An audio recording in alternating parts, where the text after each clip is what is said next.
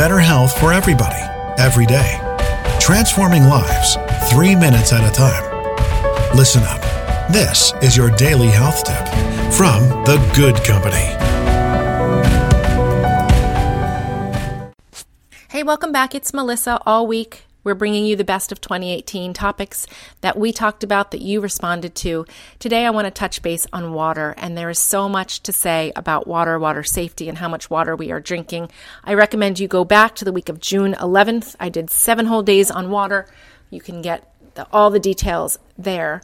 However, I want to remind you guys that tap water and bottled water, neither of those are good choices for consuming water.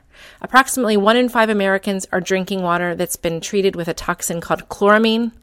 Um, so that's not safe. The Environmental Working Group, the watchdogs that I love and listen to, they did a test. They tested 201 water systems across 43 states and found probable human carcinogens, which means things that cause cancer in people, in every single sample they tested. It gets me so jammed up. Not safe. Um, contaminants in the water supply included organic particles from animals, fallen leaves. Those things that are in the water can react with chlorine and other chemicals that are being used to treat your water at the water treatment plant. And that produces toxic byproducts. And these byproducts are not tested for, nor are they monitored.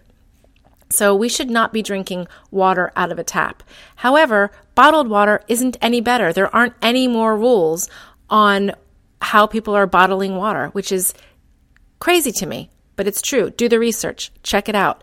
We recommend water filters. Whole house system, a big Berkey water filtration system with a fluoride filter on there to get the fluoride out of your water. Remember, fluoride is a neurotoxin, guys. Um, and the cheapest one out there that we seem to think, you know, it really does work well. Um, is the zero water pitcher. It's more affordable. It's 40 bucks. You're just going to have to change your filters more often. Um, so, water, really, guys, please pay attention to what you're drinking. Um, we shouldn't be drinking soda. We shouldn't be drinking sweet fruit juices. We should be drinking water as nature intended and clean water as nature intended. Unfortunately, that's not an option if you're not filtering your water. So please, please go back, listen, listen up. The week of June 11th, there are chan- there are things you can do to take your health into your own hands, and drinking clean, pure water is one of them.